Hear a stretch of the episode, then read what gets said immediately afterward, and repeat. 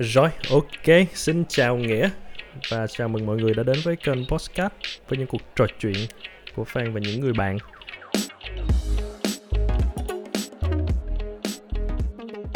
Ok, một câu hỏi đặt ra là trong một cuộc hẹn giữa ở đây mình tạm coi là giữa người nam và người nữ đi, và đây là một cuộc hẹn hò liên quan thuần túy về mặt tình yêu thôi. Đây không phải là vợ chồng, chưa có trách nhiệm về trong hôn nhân hết. Thì ai nên là người trả tiền trong cả cuộc hẹn đầu tiên lẫn những cuộc hẹn tiếp theo? Ai sẽ là người có trách nhiệm mặc định trong việc trả tiền? Ở đây anh cũng sẽ bỏ qua những cái trường hợp như là lúc người này trả lúc người kia trả. Cái anh đang cần quan tâm là mặc định tiêu chuẩn là ai, có phải là người nam được xem hiển nhiên là sẽ phải trả tiền hay không? Em nghĩ sao? Em nghĩ thì cái này nó sẽ không có một cái mặc định, mà nó sẽ tùy thuộc vào từng trường hợp cụ thể trong cái mối quan hệ của người nam và người nữ. Đối với bản thân em á, thì vẫn quay lại là sẽ tùy vào thuộc mối quan hệ, đúng không? Nếu em quen một cái bạn mới, em là người chủ động hẹn hò rủ bạn đã đi một cái quán, thì em sẽ sẵn sàng là người sẽ trả lần đó. Rồi những lần sau thì em vẫn sẽ sẵn sàng trả thôi, đó là bản thân em. Nhưng em sẽ không nghĩ cái đó là một cái mặc định. Tại vì nếu mà em rủ bạn đã đi 10 lần rồi và em trả hết 10 lần mà bạn đã cứ mặc định như vậy, thì lúc đó em lại cảm thấy là nó lại không đúng. Không đúng hả? Tức là em cũng sẽ đâu đó cũng sẽ có lúc em cảm thấy cần rằng là bạn đó cũng phải đề nghị việc trả tiền, đúng không? Hoặc là đúng, đề nghị việc chia sẻ cái chi phí. Đúng rồi, tại vì đối với em thì nam nữ bình đẳng. Hoặc đây là một hành động của sự ga lăng, một hành động chứng tỏ rằng là người nam này quan tâm, che chở và muốn bày tỏ cái sự chăm sóc của mình cho người nữ. Tại vì rõ ràng là đây là một cái khá là phổ biến trong xã hội hiện nay, đúng không? Thậm chí kể là xã hội phương Tây thì trong những cuộc hẹn hò thì người nam thường là sẽ được xem là người phải trả tiền. Thậm chí luôn, nếu mà em nói là hẹn hò đó là người nam chủ động mời, có thể người nữ chủ động mời thì sao? Hoặc là nó không hẳn là một cái sự chủ động á, nó là cái sự hai bên cũng đang trò chuyện qua lại và cuối cùng là dẫn đến một cái cuộc hẹn á. Thì rõ ràng là mình cũng thấy là thông thường thì là người nam sẽ là người cần trả tiền. Đồng ý, đó là một cái quan điểm của đại đa số mọi người. Thì em nghĩ thường sẽ có một cái suy nghĩ như vậy. Nhưng đối với em thì cái suy nghĩ đó nó không thực sự đúng với cái mọi người đang muốn hướng tới là nam nữ bình đẳng. Ví dụ nãy anh nói trường hợp là ga lăng thể hiện sự quan tâm, thì cái việc mọi người gán cái chữ ga lăng đó cho người nam là mặc định thì nó cũng không thực sự đúng, đúng không? Tại ga lăng là một cái hành động, giống như anh nói là quan tâm, thể hiện sự quan tâm, chăm sóc đến cái người đối diện, thì bất kể là nam hay nữ đều có thể có một cái hành động như vậy được. Thì đúng, nhưng mà nó sẽ hơi kỳ, đúng không? Nếu mà anh với em đang là đồng nghiệp, buổi trưa mình đi ăn với nhau, xong rồi sau đó anh ngồi xuống thì em khoan, xong em chạy lại kéo ghế cho anh ngồi, đúng không? Hoặc là khi mà chúng ta qua đường chẳng hạn, thì em sẽ cố tình em đi về phía cái bên mà có cái làn xe, để mà thậm chí là có thể là khi anh hơi sợ thì em sẽ dắt tay anh qua. Những cái đó nó cũng rõ ràng là khi mà áp dụng vào là con người với con người nói chung thì nó sẽ hơi bị kỳ, là bởi vì là trong cái xã hội hiện nay thì cái đó nó cụ thể quá cho việc là nam dành cho nữ. Cái đó là cái mình thừa nhận là có, đúng không? Em thừa nhận là cái đó là một cái có. Thì cái suy nghĩ của em về vấn đề này á là bỏ qua cái việc là mình đang làm để gây ấn tượng với một ai đó, để chiếm cái cảm tình của người đó thì không nói. Nhưng một số cái hành động của người nam đối với người nữ mà mình hay gọi là ga lăng á, thì em đang hiểu là do là mình cảm thấy người ta sẽ có những cái khó khăn trong cái việc thực hiện cái việc đó, do bản chất về thể chất, về cái việc người ta là nữ, nên mình sẽ muốn giúp đỡ người ta, mình offer mình cái sự giúp đỡ đó, chứ mình sẽ không offer cái sự giúp đỡ đó cho những người bạn nam khác. Thì một cái ví dụ mà mình cũng hay gặp là việc trong công sở thì hay có bưng bình nước, đúng không? Nếu mình thấy một bạn nam đứng trước một cái bình nước thì mình cũng sẽ không đến mình giúp đỡ, tại theo cái suy nghĩ của mình là bạn nam hoàn toàn có thể bưng bình nước đó một cách bình thường. Nhưng cái suy nghĩ mình một bạn nữ mà chuẩn bị bình đựng nước thì mình sẽ lại mình nói có cần bưng giùm không để tôi bưng phụ cho. Thì lúc nãy em cũng có nói luôn rồi đó, những cái quan niệm này á, tưởng chừng như mình nghe thì mình cảm thấy là cũng khá là bình thường và thậm chí là tốt nên được cổ vũ, nhưng mà nó lại là một cái gì đó nó đang, đối với anh nó đang ngầm cổ vũ cho cái việc là không bình đẳng, đang hơi đi ngược lại với cái tư tưởng về bình đẳng giới. Và giống như em nói, nếu mà chúng ta đang ngầm cảm thấy rằng là phụ nữ là phái yếu, là cái người cần được che chở, cái người cần được cô ấy yếu cho nên là tôi phải đi đến bưng bình nước cho cô ấy, cô ấy hơi run sợ nên tôi sẽ phải đi bên đường cho cô ấy. Cái đó có phải chăng đó là một cái quan điểm ban đầu thì vô hại, nhưng từ từ nó sẽ cho chúng ta một cái nhìn tổng quan về phụ nữ rằng là họ là phái yếu nói chung, họ cần một cái người đàn ông để làm một số việc cho họ, trong khi đàn ông thì lại không cần cái điều đó. Thì có vẻ hơi trọng nam khinh nữ quá. Em nghĩ thì mình phải suy nghĩ xem là thực sự cái bình đẳng giới mình đang muốn nói tới là như thế nào. Ok. Bình đẳng giới đúng không? Vậy thì bình đẳng giới thì đầu tiên cái mà anh hiểu, cách hiểu đơn giản và đơn thuần nhất là sẽ không có sự phân biệt giữa người nam và nữ, tức là giới tính sẽ không đóng một cái vai trò trong việc phân định giữa hai con người, hai cá thể. Bất kể là giới tính của người đó như thế nào thì một người sẽ được cái sự đối xử công bằng và sẽ được cho những cái cơ hội công bằng trong cuộc sống.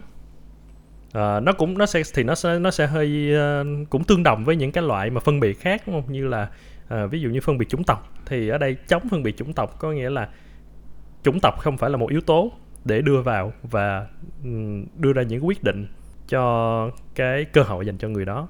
Thì ở đây giới tính cũng sẽ không phải là một yếu tố được đưa vào bất kỳ cái cán cân nào hết. Đúng rồi, thì em đồng ý, hoàn toàn đồng ý với anh ở cái chỗ mà anh nói là mình không dùng giới tính để mình tước đi cái cơ hội của bất kỳ một cái giới tính dù là nam hay nữ nào hết. Đó là lý do tại sao nó quay lại cái trường hợp hồi nãy em nói á, nghĩa là mình muốn giúp đỡ những người khác giới, những người nữ, bởi vì mình nghĩ họ sẽ không làm việc đó một cách thoải mái và tốt được. Thì đối với em nó không phải là một cái việc mình tước đi họ một cái cơ hội, mình giúp đỡ họ cũng như mình sẽ giúp đỡ những người khác. Có nhiều khi là độc cùng giới, nếu mình nghĩ là người ta có một cái sự yếu đuối gì nhất định, còn mình sẽ không hề từ chối cho họ một cái cơ hội làm những gì họ thích. Thì đối với em quay lại cái ví dụ hồi nãy thì em nghĩ là nó không thực sự hoàn toàn là đi ngược lại cái bình đẳng giới. Tuy nhiên em cũng hiểu cái vấn đề là những cái suy nghĩ như vậy nếu được ấp ủ trong một thời gian dài thì trong tiềm thức nó có thể ảnh hưởng đến những quyết định sau này, mà nó có thể từ chối cái cơ hội của người phụ nữ. Vậy thì mình thử đi sâu vào một trong những cái quan niệm đó mà nó có thể ảnh hưởng lâu dài. Lấy ví dụ mình đi từ chuyện bưng bình nước, có nghĩa là ở đây về mặt bằng chung mình nhận thức rằng người phụ nữ, giới nữ sẽ yếu hơn về mặt thể chất đối với giới nam. Điều đó đúng hay không? Thực ra nghĩ cho kỹ thì điều đó cũng đúng không? Đó là đúng. Một cái đúng. Thì thật ra là tất nhiên là mình sẽ không nói đến những trường hợp mà ngoại lệ như là một người nam mà yếu đuối so với một người nữ vận động viên thể thao, thì đó là những trường hợp nó gọi là như là ngoại lệ rồi. Mặt bằng chung thì cái nam giới sẽ có sức khỏe về thể chất tốt hơn nữ giới. Ok, vậy là mình phải thừa nhận rằng là có một cái sự khác biệt giữa hai giới tính. Đúng. Và ít nhất mình rõ là đó là về mặt thể chất. Thì như vậy thì điều đó nó cũng sẽ dẫn đến là cũng hợp lý thôi. Nếu mà từ cái việc đó mình sẽ xây vô trong đầu mình một cái cơ chế thôi rằng là họ sẽ cần sự giúp đỡ cho những cái việc liên quan đến thể chất, mà mình, nếu mà mình là người nam giới thì mình có thể đưa tay ra để giúp đỡ cho cái chuyện đó. Thì đó cũng là hợp lý.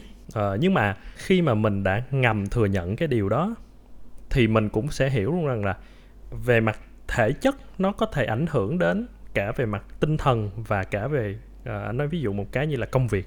Khi mà em đang có một cái quan niệm người phụ nữ yếu về mặt thể chất thì liệu rằng là từ từ nó sẽ xây cho em một cái góc nhìn là họ sẽ không thể đảm nhận được những cái công việc mà nó đòi hỏi cái sức khỏe tốt.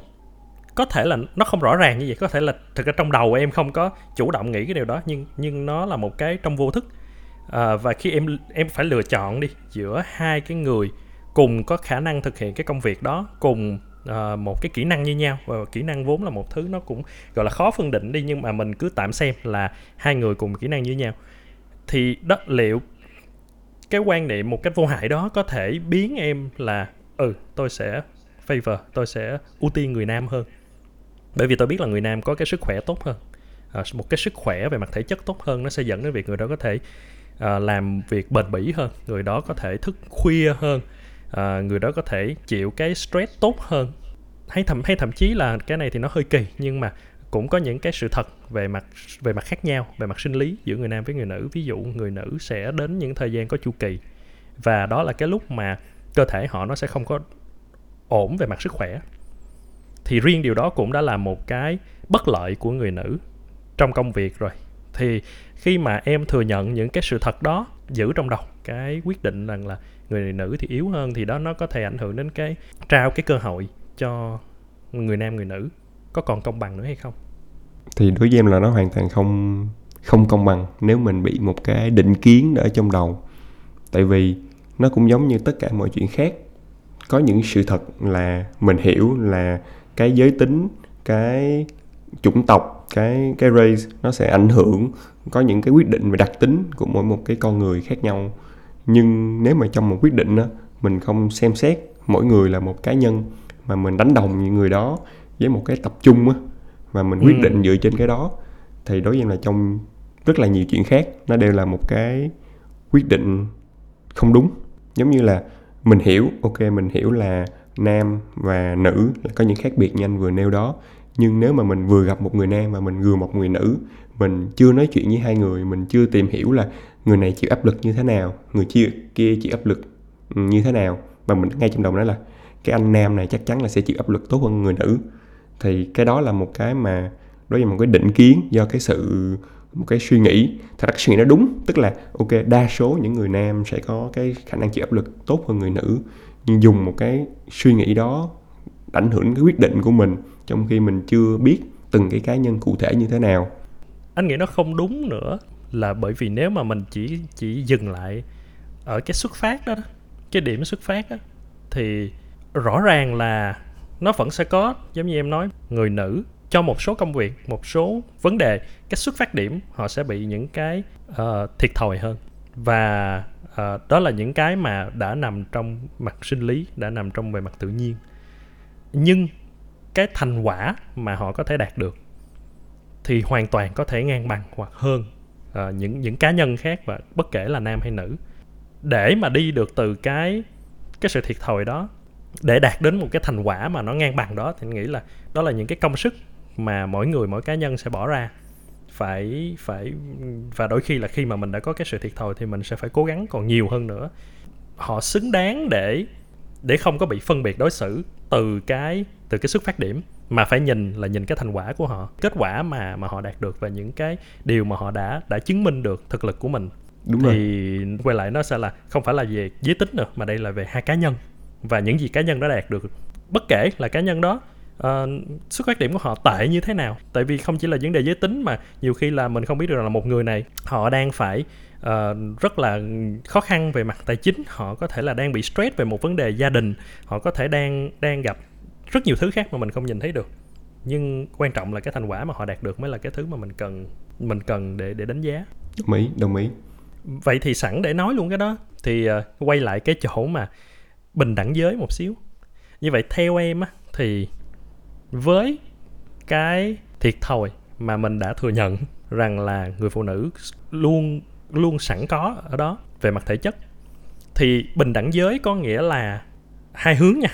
Cái này nó lấy cảm hứng từ, anh nhớ là có một cái bức tranh mà minh họa về cái sự thế nào là fair, thế nào là just. Có nghĩa là mình sẽ đưa cho cả nam và nữ cùng cái cơ hội như nhau, rồi cùng một cái cơ hội để cạnh tranh công bằng với nhau, hay là mình sẽ đưa cho người nữ nhiều hơn để cho những người nam và những người nữ sẽ cùng đạt được đến một cái mức độ như nhau. Thì ở đây là hai cái hướng anh cảm thấy là nó cũng khá khác, đúng không? Một bên thì là tôi cho một cái xuất phát điểm công bằng, còn lại thì bạn phải tự cạnh tranh và bạn phải chấp nhận luôn là bạn sẽ có những thiệt thòi. Thì phần lớn rất có thể sẽ dẫn đến việc là bạn sẽ không có đạt được cái kết quả như người kia. Đó không phải là lỗi của bạn. Bạn có thể cố gắng vượt trội hơn, nhưng nếu mà bạn cố gắng chỉ bằng người ta thì có thể kết quả của bạn sẽ không bằng được người ta. Hay là tôi biết về cái thiệt thòi của bạn và tôi cho bạn nhiều đủ để bù đắp lại, để cuối cùng cả bạn và người ta đều sẽ có một cái mức ngang nhau. Thì theo em, bình đẳng giới nên là về hướng nào? Để trả lời cho câu hỏi này á, thì em sẽ nhắc lại một cái điểm anh nói hồi nãy, tức là người phụ nữ đúng là họ có một số cái thiệt thòi về mặt thể chất so với người nam. Tuy nhiên đối với em cái nặng hơn á không phải là cái thiệt thòi đó, tại vì cơ bản là trong bất kỳ một cái lĩnh vực hay công việc nào, thể chất chỉ là một phần, người phụ nữ sẽ có những cái đặc tính tốt khác mà vượt trội hơn người nam, giúp họ phù hợp hơn với công việc đó. Nhưng cái mà họ thiệt thòi lớn nhất và cái rào cản lớn nhất của họ là cái nãy mình nói, tức là cái định kiến của những người tuyển dụng luôn nghĩ là người nữ sẽ thua kém hơn. Do thật ra cái này của mình không phải là đổ lỗi cho từng cái người tuyển dụng hay là những người đánh giá từng cái công việc cụ thể, chỉ là trong một lịch sử quá dài, người nam phải chịu quá nhiều trách nhiệm, làm quá nhiều thứ và chứng minh được rất là nhiều thứ rồi, còn người nữ chưa có cơ hội chứng minh cái đó. Và cái phong trào mà nữ giới, bình đẳng giới nó cũng mới có gần đây thôi, thì cái quan điểm đó là một quan điểm mình rất khó để thay đổi. Đó là lý do tại sao nếu anh nói là bây giờ mình không ở điểm xuất phát nữa rồi, ý là như vậy, cái phe nó chỉ làm được khi mà hai người đang bắt đầu kiểu xuất phát điểm cùng nhau, mình cho hai người cơ hội như nhau, thì hai người sẽ dùng thực lực của mình để quyết định xem là ai sẽ thành công hơn ai.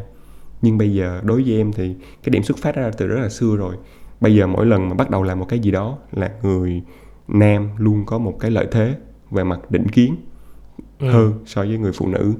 Vì vậy đối với em thì mình nên theo cái hướng kia, tức là mình nên trao cho người phụ nữ nhiều cơ hội hơn người nam, để dùng một cái từ tiếng Anh là level cái playing field lại, cân bằng cái điểm cái cuộc chơi lại, làm cái điểm xuất phát thực sự bây giờ mới là một cái gì đó công bằng hơn. Còn nếu chỉ để mọi thứ diễn ra như đúng á, thì nam luôn luôn vượt trội hơn nữ. Bỗng nhiên nó khá là sáng tỏ ra một số cái, tại vì lấy ví dụ như hiện nay trên thế giới thì mình cũng thấy, đúng không, có khá là nhiều tổ chức khi mà họ quan tâm đến cái vấn đề bình đẳng giới thì thậm chí là họ đặt ra những cái quota, tôi sẽ tuyển dụng 50% là nữ, 60% là nữ. Cái dàn lãnh đạo của tôi công bố cho mọi người rất là tự hào rằng là 60%, 70% là nữ giới. Thì đôi khi nó cũng gánh chịu một số cái lời chỉ trích đó. Thậm chí là những lời chỉ trích đến từ những người khá là tiến bộ. Như vậy thì thực sự có công bằng hay không? Cái chuyện mà đặt ra cái quota như vậy thì nó đang tước đi cái sự cạnh tranh công bằng.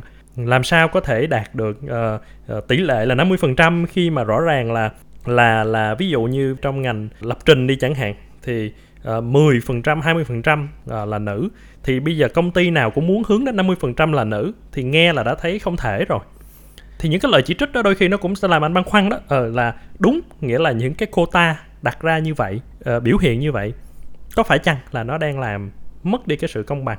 Nhưng khi mình cảm thấy rằng cái sân chơi nó đang không, thực sự ngay từ đầu nó đã không có công bằng á, thì khi nghe em nói vậy anh cảm thấy là sáng tỏ cái chuyện là những cái công ty, những cái tổ chức đó, những cái phong trào đó, thực chất họ cũng không phải là hướng đến cái kết quả cuối cùng là cuộc chơi công bằng.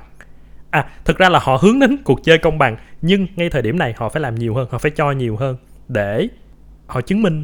Đó là một cái thông điệp gửi đến tất cả giới nữ, người nữ, phụ nữ, con gái trên toàn thế giới rằng là tôi cho bạn thấy luôn, có khả năng sẽ trở thành một cuộc chơi công bằng. Cho dù bạn là nữ, bạn vẫn có thể trở thành một coder thành công, bạn vẫn có thể trở thành một cái nhà lãnh đạo tài giỏi, bản lĩnh, bạn vẫn có thể trở thành một những cái hình ảnh mà lâu nay mọi người vẫn quan niệm rằng là đó chỉ là nơi cho đàn ông. Thì nó sẽ dễ hiểu thôi khi mà hiện giờ ngay thời điểm này phải cố tình đặt ra những cái quota như vậy, phải tạm thời tước đi cái sự công bằng theo cái nghĩa kia. Thì cái công bằng theo cái nghĩa là mọi người có cùng xuất phát điểm, dành nhiều hơn để mà gửi đi cái thông điệp đó. Và một khi mà cái quan niệm cố hữu về nam nữ này nó đã được xóa bỏ đi, đúng không? Thì có lẽ là trong 10, 20, 30 năm sau thì lúc đó không cần những quota đó nữa. Những cái đó tự động nó sẽ bị xóa bỏ thôi. Bởi vì là thực sự 50% những người coder sẽ là nữ rồi. Chuyện lúc đó chỉ là chuyện là cạnh tranh công bằng giữa hai người thôi. Bỗng nhiên cảm thấy là hợp lý hẳn. Không còn băn khoăn quá về cái chuyện là quota có phải là công bằng hay không á. Nghĩa là cái nói là cái thông điệp á, em nghĩ nó rất là mạnh. Nó là một cái rất là hay. Thay vì là những cái, đối với em thì những cái thông điệp không muốn dùng từ sáo rỗng, nhưng kiểu như là phải cổ vũ là người nữ phải mạnh mẽ lên, phải đứng lên giành những cái quyền của bản thân mình á, thì nó cũng được thôi, nhưng nó không có ý nghĩa thực tiễn nhiều, như là việc anh thay đổi cái môi trường, cái thị trường lao động, những cái quan điểm của mọi người về cái ngành nghề đó.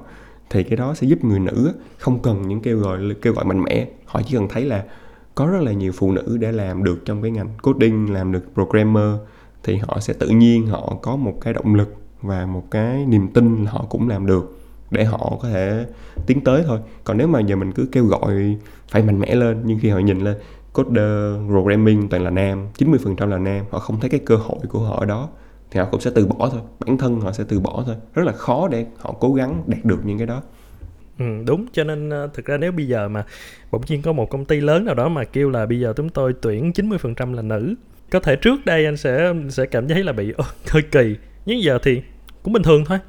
Nếu 1, 2, 3 tổ chức làm như vậy, thực ra nó cũng sẽ không có phải là tước đi sự công bằng quá nhiều ở trong mặt bằng của toàn thế giới, nhưng nó sẽ gửi đi được một thông điệp rất mạnh mẽ. Hy vọng là cái cuộc chơi công bằng đó nó sẽ sớm đến đối với những người nữ. Mình thử suy nghĩ xem là như vậy thì đối với người nam thì sao? Giống như là mình là những người đứng ngoài cuộc đó, mình nói là cái việc đó ok, nhưng những cái người nam mà cũng đang đi tìm việc đi, làm cách nào để họ hiểu được là cái này là một cái nên làm cho xã hội, trong khi cái việc của họ là ok, tôi vào công ty này tôi thấy 90% là tuyển nữ, có 10% cái cơ hội tôi ít quá, rồi tại sao mà lại có những cái không công bằng như vậy á? Tại vì nhiều khi họ sẽ không tự nhận ra được là họ đang có một lợi thế so với nữ. Mọi cứ nghĩ là ok, tôi với bạn là bình đẳng với nhau mà. Thực ra thì anh thấy cũng hơi khó hết. Giống như là thậm chí luôn là mình thử mình hơi liên tưởng song đến một cái là tương tự thôi. Ví dụ như về mặt chủng tộc đi, thì khi mà cái việc phân biệt chủng tộc cũng như việc phân biệt giới tính nó đã đi vào một cái kiểu phân biệt mang tính hệ thống luôn rồi. Nó ảnh hưởng đến tầm xã hội chứ không phải chỉ là về quan điểm cá nhân nữa. Đó, để mà có thể đạt được cuộc chơi công bằng á, thì bắt buộc phải có những cái thiên vị hơn một xíu cho cái bên mà đang bị bất lợi. Nhưng mà đồng thời thì cái bên kia họ cũng sẽ lên tiếng thôi, họ cũng sẽ lên tiếng về việc là nên đối xử công bằng cho tôi. Anh nghĩ nha, đôi khi mình có thể chuyển cái sự cạnh tranh lại á, tức là ok, giả sử một công ty tới mức là tuyển dụng 90% là nữ, một cái quota họ đặt ra, thì đầu tiên là tôi luôn có khả năng là tôi không ứng tuyển vào công ty đó, tôi có thể ứng tuyển một nơi khác. Bởi vì quay lại là mình hiểu những cái đó là một cái số ít để đưa ra cái thông điệp, chứ đó không phải là toàn bộ tất cả mọi tổ chức trên toàn lãnh thổ Việt Nam hay toàn thế giới đều sẽ làm như vậy. Nhưng ngay thậm chí khi mà mình không có ok, mình vẫn rất quyết tâm ở đó, thì hãy thử nghĩ lại là như vậy tôi sẽ cạnh tranh với 10% nam giới. Đó là cái động lực của tôi để tôi sẽ làm tốt hơn. Còn nếu mà tôi cạnh tranh không lại, tôi dở hơn họ thì chấp nhận thôi.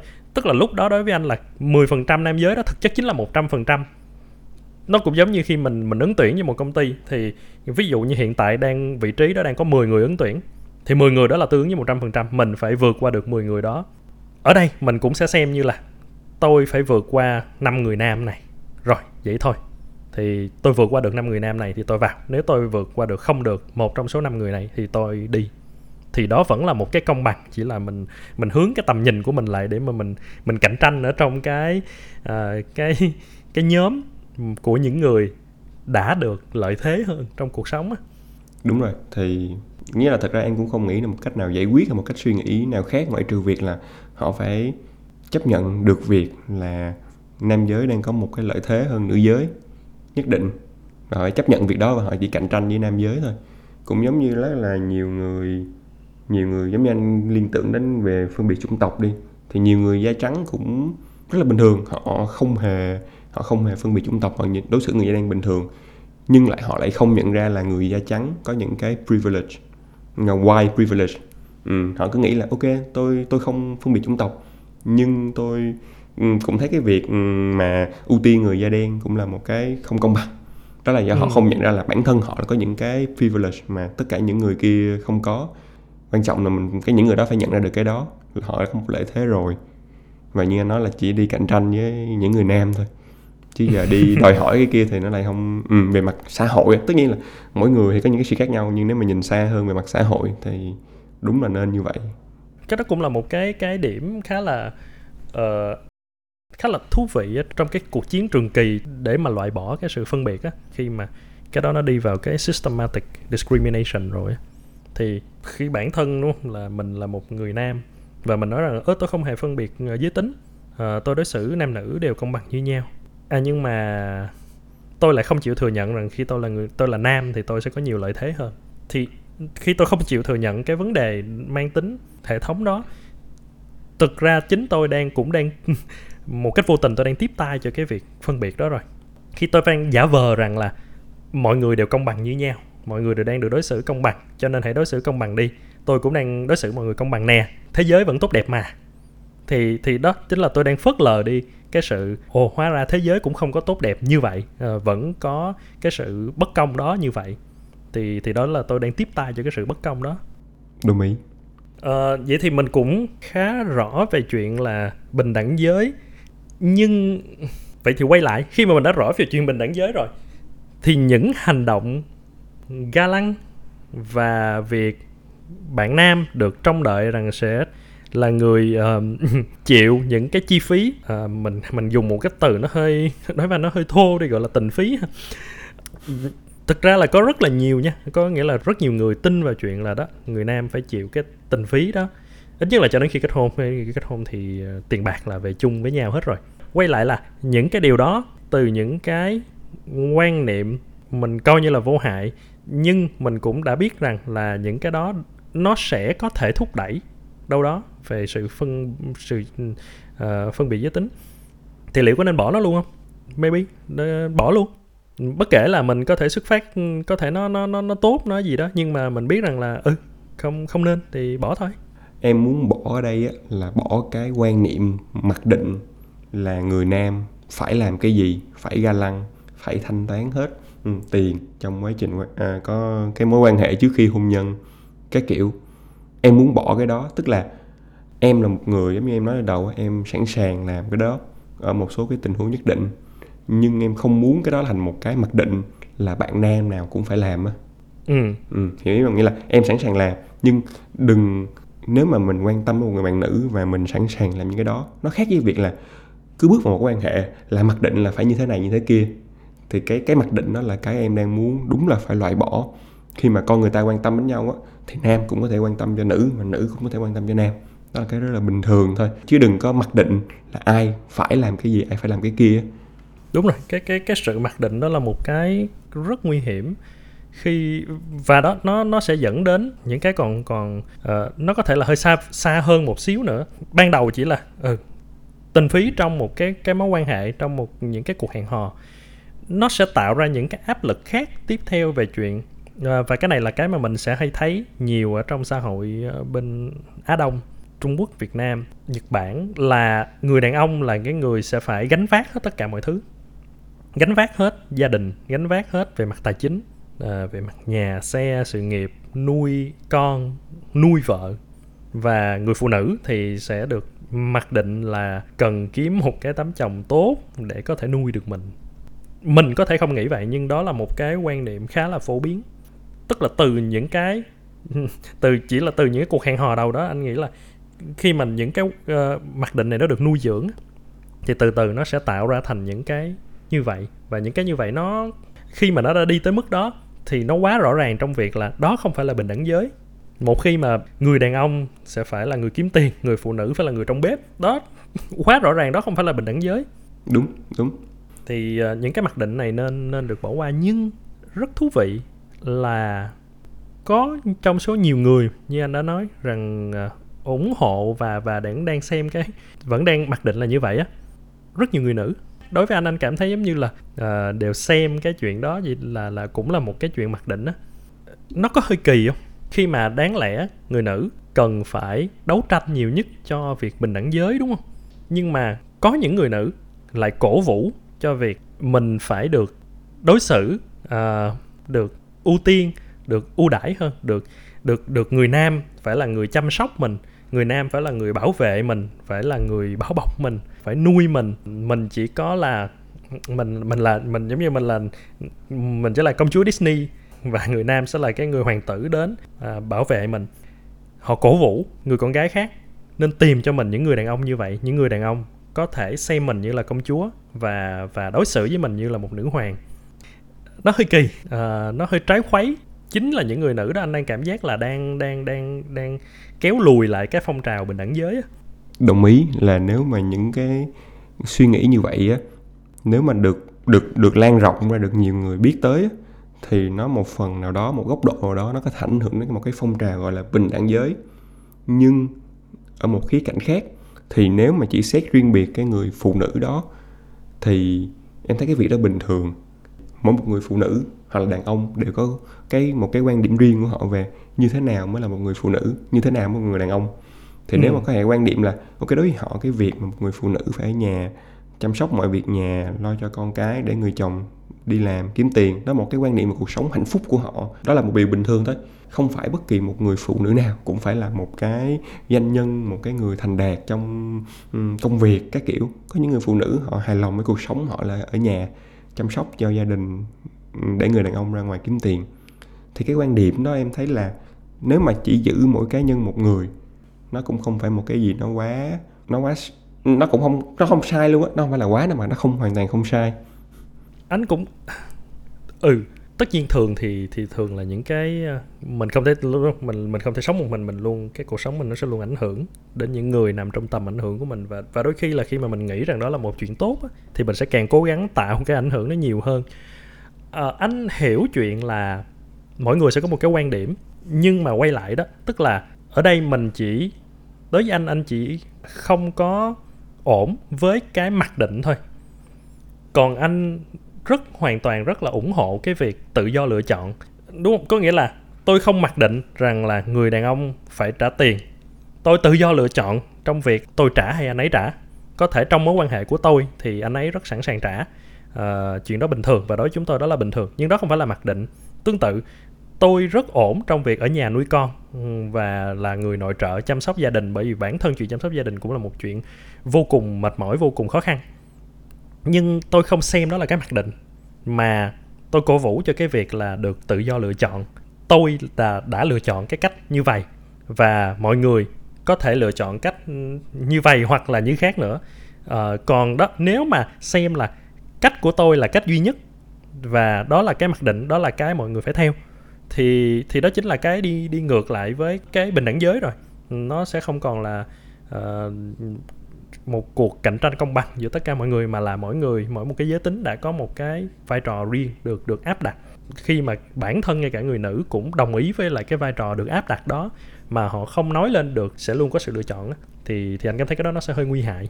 Đúng rồi, đồng ý. Tức là nếu mà cái tiếng nói đó ngày càng được lớn lên đó, và tất cả các bạn nữ đều nghe là phải kiếm được người chồng đi làm chu cấp cho mình cái kiểu, thì cái nó sẽ đúng là nó sẽ ảnh hưởng đến cái việc mà một cái phía bên cạnh là các bạn nữ đang muốn chứng minh là mình cũng có thể đi ra ngoài, cũng có thể thành công ngang như nam giới.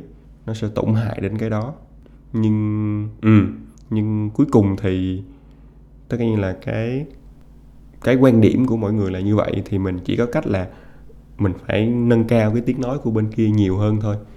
Nghĩa là mình phải cổ vũ thêm nhiều, mình phải đưa ra hai cái đó, nó phải cứ phải cân bằng với nhau á. Có những người quan điểm như này, những người quan điểm như khác, và những cái đó nó phải được lên tiếng để giống như nó quay lại là cái sự lựa chọn. Một cái bạn nữ, thì bạn sẽ biết là mình đều có hai cái sự lựa chọn này, không nào đúng không nào sai, nhưng ít nhất là bạn có quyền lựa chọn, chứ không phải là xã hội bắt bạn là phải theo cái tiếp số 1 hoặc là sẽ bắt bạn phải theo tiếp số 2. Đó đúng là cái tinh thần luôn rồi đó. Cái anh nghĩ đó là cái tinh thần chính xác nhất của một trong những mục tiêu của việc bình đẳng giới, đó là để cho người phụ nữ biết rằng là họ luôn có rất nhiều lựa chọn và không có xã hội nào có thể áp đặt họ là họ phải tuân theo cái lựa chọn nào hết. Nhưng mà nhắc đến đây á, thì có vẻ là cũng có khá nhiều những cái bạn mà bên phía nữ quyền á, lại công kích vào những cái người có cái lựa chọn hai đi, là lựa chọn là người phụ nữ thì sẽ ở nhà, người phụ nữ có thể là không cần phải thành công, không cần phải đi ra ngoài, hay là thì có vẻ cũng sai đúng không? Đúng rồi, thì quay lại giống như mình nói là cả hai cái đó không có nào sai, không có nào để đáng bị công kích đó. Đó chỉ là hai cái hướng khác nhau thôi, và cái quyền quyết định là của mỗi một người, quyết định theo hướng nào thôi. Cái việc đi công kích là sai rồi. Đó giống như là một cái hơi sai của cái phong trào nữ quyền, tức là mình cũng hiểu là khi mà một cái phong trào nó ra thì cũng sẽ có nhiều cái biến tướng á, thì anh nghĩ là đó là một trong những cái biến tướng đúng không? Cái cách mà cổ vũ nữ quyền đó nó hơi độc hại. Thật ra thì mình cũng biết là con người thường hay chú ý tới những cái gì mà nó sẽ hơi drama, và nó sẽ hơi có người xấu, có kẻ tốt, và có cái sự đó, cái sự xấu tốt, cái sự mâu thuẫn đó. Thì trong phim nó cũng vậy, những cái đó mới là những cái làm một bộ phim hay đúng không? Thì ở ngoài đời cũng vậy, khi mà một cái phong trào á, muốn được kêu gọi mạnh mẽ, thì một cái cách mà rất là nhiều phong trào làm là sẽ tìm ra được một cái villain, một cái kẻ xấu nè, và nhắm cái sự công kích đến kẻ xấu đó để kêu gọi một cái lượng lớn người đi theo cái movement đó. Cho nên khi mỗi cái movement á, thì sẽ có rất nhiều trường hợp là mình sẽ gặp cái toxic như vậy, như là họ tấn công tất cả mọi người, mà họ có thể nói là tìm được cái gì mà kích động lên cái drama từ cái người đó để ủng hộ, cái kêu gọi nhiều người theo họ hơn. Và đúng là tức là họ tấn công cả những người nữ giới mà không có mà đã lựa chọn một cái hướng khác, họ tấn công cả những người nam giới nói chung, và bởi vì như vậy họ đang làm ra một cái tấm gương hơi xấu. Thậm chí là nhiều người cho dù muốn ủng hộ phong trào nữ quyền, nhưng mà một khi mà nghe đến nữ quyền, nghe đến feminism thì ngay lập tức liên tưởng đến những cái người độc hại như vậy, và hơi bị trùng chân trước cái việc là ủng hộ. Đúng rồi, thì em có đọc một cái thông tin về cái là diễn viên mà mọi người đều biết là Emma Watson. Bạn này là một bạn cũng rất là ủng hộ cái việc là bình đẳng giới, bạn là một người rất là đi đầu trong cái việc đó. Nhưng chỉ có một cái lần là bạn chụp ảnh cho một cái tạp chí thời trang nào đó, em không nhớ, và bạn hơi sexy, hơi lộ một cái số phần của cơ thể ra, và bạn bị một nguyên một cái group những cái người kêu gọi nữ quyền kêu là cái bạn này đang đi ngược lại những cái gì về nữ quyền. Thì đó nghĩa là họ tấn công cả những người mà đang giúp cái việc gender equality, đến nỗi mà rất là nhiều các bạn celeb đã nói là tôi không muốn được gọi là cái người mà theo cái feminism, tôi chỉ là muốn người đòi hỏi cái quyền gender equality thôi. Cái feminism một mặt nào đó nó đã gây một cái tiếng xấu cho cái phong trào mà đòi cái sự bình đẳng giữa nam và nữ. Tất nhiên là những cái phong trào khác thì cũng sẽ luôn xuất hiện những cái thành phần độc hại như vậy. Mình cũng thấy ở bên ví dụ những cái phong trào liên quan đến vegan, đến phong trào ăn chay chẳng hạn, thì đó cũng sẽ có những cái người mà làm rất tốt cái việc là phổ biến tác dụng của việc ăn chay, và cũng có những người khiến cho mọi người cảm thấy bị phản cảm và càng không muốn dính dáng, không muốn tìm hiểu đến cái việc là ăn chay nữa, tại vì không muốn mình bị đánh đồng với những cái như vậy á. Thì đó cũng là một cái mà mình cần phải tỉnh táo trong việc là khi mà mình ủng hộ, và mình biết điều đó là điều đúng khi mà mình ủng hộ, nhưng mà không bao giờ công kích người khác là một cách tốt để mà bạn thay đổi người khác được hết. Thì đứng từ phía mình á, thì thỉnh thoảng thật ra em cũng có một cái quan điểm như vậy. Khi em thấy nhiều cái ví dụ toxic quá thì em cũng sẽ đánh đồng là ok, feminism này rất là toxic. Nhưng thật ra như anh mới nói lúc nãy á, nghĩa là không, chỉ có một cái bộ phận tương đối nhỏ là toxic thôi. Vẫn có những người đi đòi quyền feminism một cách chính đáng và đòi cái quyền công bằng một cách chính đáng, thì bản thân mình cũng không được đánh đồng cái đó. cũng không được nói là tất cả những cái làm feminism là đều toxic như vậy. Không, có những người đang làm rất là ôn hòa, rất là tốt, rất là đòi quyền một cách rất là chính thống. Anh quan điểm đơn giản feminism có nghĩa là nữ quyền là một cái phong trào để đó, như mình nói lúc nãy, trao nhiều hơn cho người phụ nữ để mà đến cuối cùng sẽ đạt thành cái mục tiêu là gender equality, bình đẳng giới hoàn toàn, thì lúc đó feminism sẽ tự động biến mất. Tại vì lúc này đã không còn cần cái việc là phải đấu tranh cho cái giới nữ nữa, lúc đó chỉ còn tồn tại một thứ duy nhất là gender equality thôi. Nên tất cả những ai mà đang đấu tranh cho giới nữ vào lúc này cho để mục tiêu gender equality đều là feminism. Và đó, mình cần tỉnh táo để phân biệt là những người toxic ra thôi. Anh có thấy là có một cái số dạng toxic nó giống như là tiêu chuẩn kép không? Tức là nó cũng gần giống như cái trường hợp ví dụ hồi nãy, nhưng nó hơi quá hơn, hơi extreme hơn á. Một người phụ nữ đòi hỏi tất cả những cái quyền của một người phụ nữ là được người đàn ông chu cấp, được quan tâm chăm sóc như một nàng công chúa, nhưng đồng thời cũng đòi những cái quyền bình đẳng của một người phụ nữ, là được trao những cơ hội trong công việc tốt hơn, được đó, nghĩa như là anh giờ mình nói đó, thì sao? Thì liệu cái đó có phải là một cái toxic không? Cái đó anh thấy cũng hơi bị nhiều đó. Một mặt thì vẫn thông điệp theo cái hướng rất là, thậm chí còn gọi là hơi cực đoan á, của việc nữ quyền á, hay thậm chí là hay chửi chế độ, hay chửi những cái hệ thống mà hiện giờ đang phân biệt nam nữ, luôn khẳng định về sức mạnh của người phụ nữ, đồng thời cũng cổ vũ cho những cái việc mặc định rằng là người phụ nữ cần phải kiếm người đàn ông như vậy. Thì bản thân hai cái đó nó đều, mỗi cái tách rời ra nó cũng không hẳn là sai, đúng không? Tức là khi họ đòi hỏi những cái quyền lợi của phong trào nữ quyền, thì thật ra nói chính đáng hơn là cũng không phải là quyền lợi mà là họ đang đòi hỏi tới cái bình đẳng giới, thì cái đó điều đó không sai, đúng không? Ok, nếu mà quan điểm cá nhân của họ về việc là người phụ nữ thì nên như thế này thì cũng không sai. Chỉ là khi hai cái đó nó đi chung với nhau, nó ghép chung với nhau, nó tạo thành một cái thông điệp nó hơi bị kịch cỡm, hơi bị kỳ, và nó sẽ làm cho tạo thành một cái hình ảnh nó không được tốt cho cái phong trào nữ quyền này. Bởi vì người ta sẽ luôn cảm thấy là bạn đang tiêu chuẩn kép đó. Bạn một mặt thì bạn đòi hỏi thế này, một mặt thì bạn đòi hỏi quyền lợi, nhưng mà bạn lại cũng bạn lại chối bỏ hết tất cả những cái nghĩa vụ của việc bình đẳng giới. Đúng rồi, đúng. Tỉnh táo để mình biết rằng là đó cũng là một bộ phận thôi. Và tất nhiên là thế giới rộng lớn mà, thì kiểu nào cũng sẽ có, chỉ là đó không phải là những cái đại diện của phong trào nữ quyền. Mình cũng biết là phần lớn những cái người đang đấu tranh cho bình đẳng giới, đang đấu tranh cho nữ quyền là những cái mà mình đang hiểu, là những điều tốt đẹp mà mình đang hướng đến. Đồng ý. Nhiều khi họ có thể có suy nghĩ vậy, nhưng họ đừng làm cái là một mặc định, đúng không? Nghĩa là đối với một người phụ nữ mà rất là mạnh mẽ, rất là thành công, không cần người đàn ông, nhưng thỉnh thoảng có những lúc đó, họ cũng sẽ cần một cái sức mạnh của người đàn ông. Ví dụ như là trường hợp mình hay nói là ok, nếu mà đang ở trên lầu mà có tiếng động ở dưới nhà thì không thể yêu cầu họ là họ rất mạnh mẽ bình thường, nhưng không thể yêu cầu họ xách đồ xuống đi check, kiểm tra xem là dưới nhà có trộm hay có gì không. Thì những lúc đó thì họ sẽ cần người đàn ông bên cạnh của họ làm việc đó. Nhưng đừng làm cái là một cái mặc định. Đừng đi là ok, tôi rất là mạnh mẽ, nhưng tôi mặc định là người đàn ông của tôi là phải như thế này, phải như thế kia. Thì cũng gọi là cái chữ mặc định nó làm cho cái phong trào nó cảm giác nó yếu hơn. Đúng rồi. Thì nói vậy để cho mình cũng rõ là, đúng không, là mình chống là chống cái mặc định, mình tôn trọng cái sự lựa chọn, ngay cả sự lựa chọn đó cũng là của mình, đúng không? Khi mà mình cảm giác là mình chỉ đơn giản là mình khỏe hơn, em khỏe hơn bạn gái của em, thì khi mà có tiếng động thì cái người khỏe hơn đó sẽ là cái người xuống kiểm tra.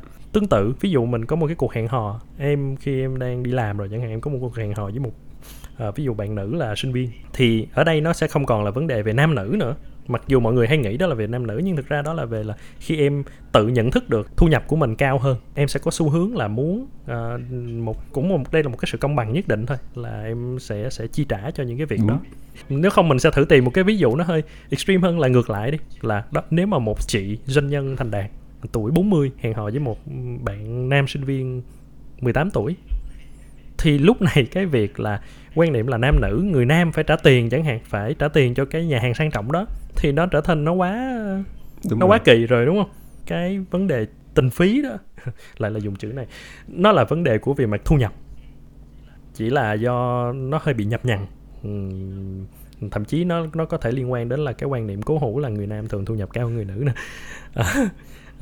Cũng là một cái sai lầm đó. Thì những cái lựa chọn đó vẫn sẽ cần được tôn trọng, mình vẫn sẽ là người nhường chiếc tàu cứu hộ cho phụ nữ và trẻ em trong trường hợp mà Titanic nó bị chìm.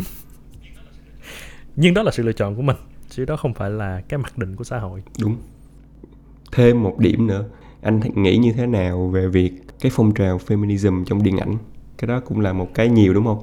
Nghĩa là càng ngày càng có nhiều bộ phim tập trung thể hiện cái sức mạnh của nữ giới bằng những nhân vật chính là những người nữ rất là hào hùng, mạnh mẽ. Anh nghĩ như thế nào về việc này? Tại vì xui một cái là đã có khá nhiều bộ phim bị hủy hoại tiềm năng vì sự cố gắng nữ quyền này ở trong phim. Tuy nhiên anh nó cũng thực ra nha, nó cũng giống như là một cái những cái phong trào về mặt chủng tộc ở trong điện ảnh tương tự. Anh cảm thấy điều đó là một điều đúng, tức là một điều nên làm và nên được cổ vũ. Giống như chúng ta đã bàn lúc nãy thì cái quota thì ngay cả trong Oscar hiện tại bây giờ cũng đang có quota đúng không? Về mặt chủ đề phim phải liên quan đến là về vấn đề sắc tộc, về vấn đề giới tính, những cái như vậy. Thì đó cũng là một điều nên làm. Chỉ là anh nghĩ trong cái giai đoạn mà khi mới bắt đầu á, và khi đang cố gắng làm cái chuyện đó quá, thường cái gì cố quá nó thay hơi quá cố là vậy đó, là nó sẽ làm bỏ qua cái hay của cái câu chuyện. Tức là những cái câu chuyện hồi xưa là bởi vì mặc định luôn là thường nam là nhân vật chính, thì cái đó là đúng, tức là mình thừa nhận rằng là có một cái việc trọng nam khinh nữ là một cái việc nó luôn luôn tồn tại rồi. Nhưng mà bởi vì là như vậy cho nên tác giả, kịch bản, đạo diễn họ có thể làm một bộ phim hay, bởi vì họ không còn phải nghĩ đến chuyện là tôi phải cố gắng nâng cao cái nam quyền này lên, mà đơn giản là nam quyền nó luôn luôn có ở đó rồi. Thì bây giờ tôi tập trung là làm một cái câu chuyện hay. Còn những cái nhà làm phim thời hiện đại vào lúc này á, họ phải đứng trước cái khó khăn hơi cao là tôi phải làm một câu chuyện hay và tôi phải tôn cái nữ quyền này lên. Cái đó nó có nhiều khi nó sẽ hơi quá sức đối với họ, và họ sẽ tập trung vào cái nữ quyền mà họ sẽ bị bỏ rơi ở cái phần là làm cho cái phim hay. Thì anh nghĩ đó là một cái nó hơi khó cho những cái nhà làm phim này. Hiểu cái quan điểm của anh, tức là đúng, nghĩa là mình được công nhận cái việc đó phải nên làm, nhưng cái việc mà giống như là phải có thêm một cái checklist trong cái danh sách những cái việc phải làm trong một bộ phim á, thì cái việc mà phải tập trung vào nữ quyền có thể ảnh hưởng một phần nào đến chất lượng của bộ phim. Nhưng cái suy nghĩ của em thì nó là còn cả hai ý nữa, tức là ý thứ nhất là quay lại cái toxic feminism của ông Hải của mình á, rất nhiều bộ phim về nữ quyền họ lại dùng cái việc là làm cho người nam thành một cái người rất là xấu xa, tệ bạc để tôn cái nữ quyền lên.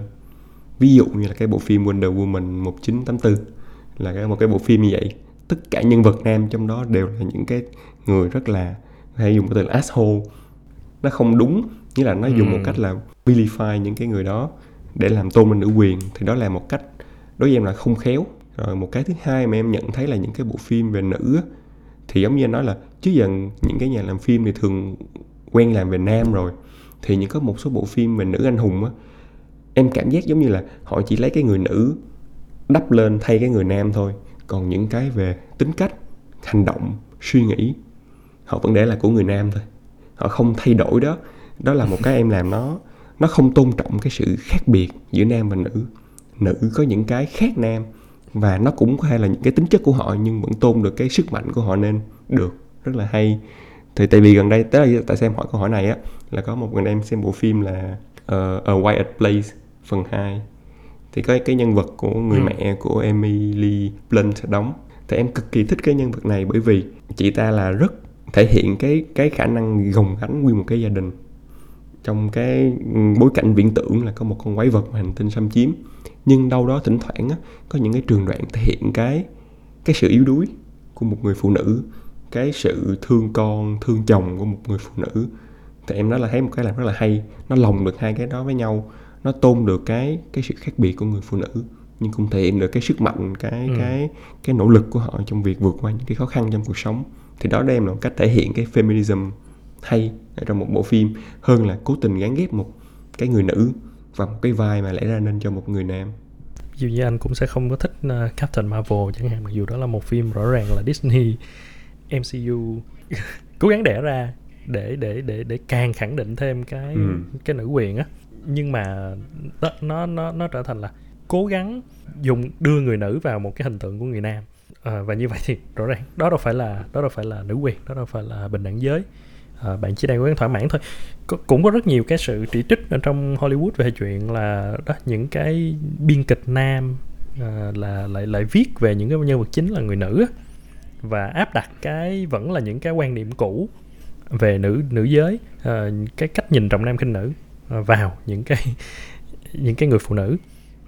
Thì bình mới nhưng mà rượu thì vẫn cũ á. Cho nên ví dụ nha, nếu bây giờ hỏi anh á, là cái bộ phim hay là cái nhân vật nữ nào á mà làm cho anh kiểu cảm thấy ấn tượng mà về thậm chí là từ lúc nhỏ luôn khi mà anh coi á, ấn tượng về nữ quyền luôn á, là một người nữ có thể đạt được những cái điều tuyệt vời như vậy á, phần lớn là những cái mà từ thời xưa chứ không phải là những cái tác phẩm hiện đại mà trong cái thời kỳ mà đang cố gắng đề cao nữ quyền này. Ví dụ như anh vẫn còn rất ấn tượng về Sarah Connor, Terminator. Anh ấn tượng về Ripley ở trong cái loạt phim Alien. Tức là đó, những cái người phụ nữ ở cái thời đại đó, họ vẫn một mặt họ vẫn có thể cầm súng, họ có thể làm những cái hành động, và một mặt khác mình vẫn cảm thấy họ là những cái người nữ với những cái đặc tính của những người phụ nữ, nhưng mà được hòa trộn rất là tốt để tôn lên được cái nữ quyền thực sự á. Để thấy là có rất nhiều bộ phim khi xưa làm còn tốt hơn là bây giờ khi mà cố gắng quá thì quá cố, đúng không? Hy vọng là khi mà mọi người bắt đầu quen dần hơn á, để mà không còn xem đây là một cái sự cố gắng quá nữa, mà nó sẽ xuất phát chân thật từ, thì đó, nó sẽ là một cái vấn đề về hệ thống. Tức là khi mà càng nhiều người và đặc biệt là những biên kịch nữ chẳng hạn thấy được rằng là tôi cũng có thể đưa những nhân vật nữ chính lên trên màn ảnh, thì đây là một cái mà lâu nay tôi rất là passionate, tôi rất là muốn viết, nhưng mà tôi lại cảm thấy không có tương lai. Nhưng mà bây giờ thì tôi sẽ viết ra nó và đưa nó lên, nó sẽ thành một tác phẩm tuyệt vời. Thì mình chấp nhận là những cái hơi mấp mô của cái nền điện ảnh hiện tại á, nó là chỉ là để gửi đi cái thông điệp thôi, là nhân vật nữ vẫn có thể trở thành nhân vật nữ chính, rồi mình hãy chờ những cái biên kịch thực sự passionate về cái chủ đề này để họ đưa lên những bộ phim hay. Rồi, ok, vậy thì mình kết thúc cái buổi trò chuyện ở đây ha. Nếu mà các bạn nào mà có những cái góp ý, bình luận nào thì gửi theo đường link mà bọn mình đã để ở trong cái miêu tả của cái podcast cũng như là trong từng chương luôn. Hẹn gặp lại mọi người trong cái buổi nói chuyện lần sau. Tạm biệt anh Phan, tạm biệt mọi người.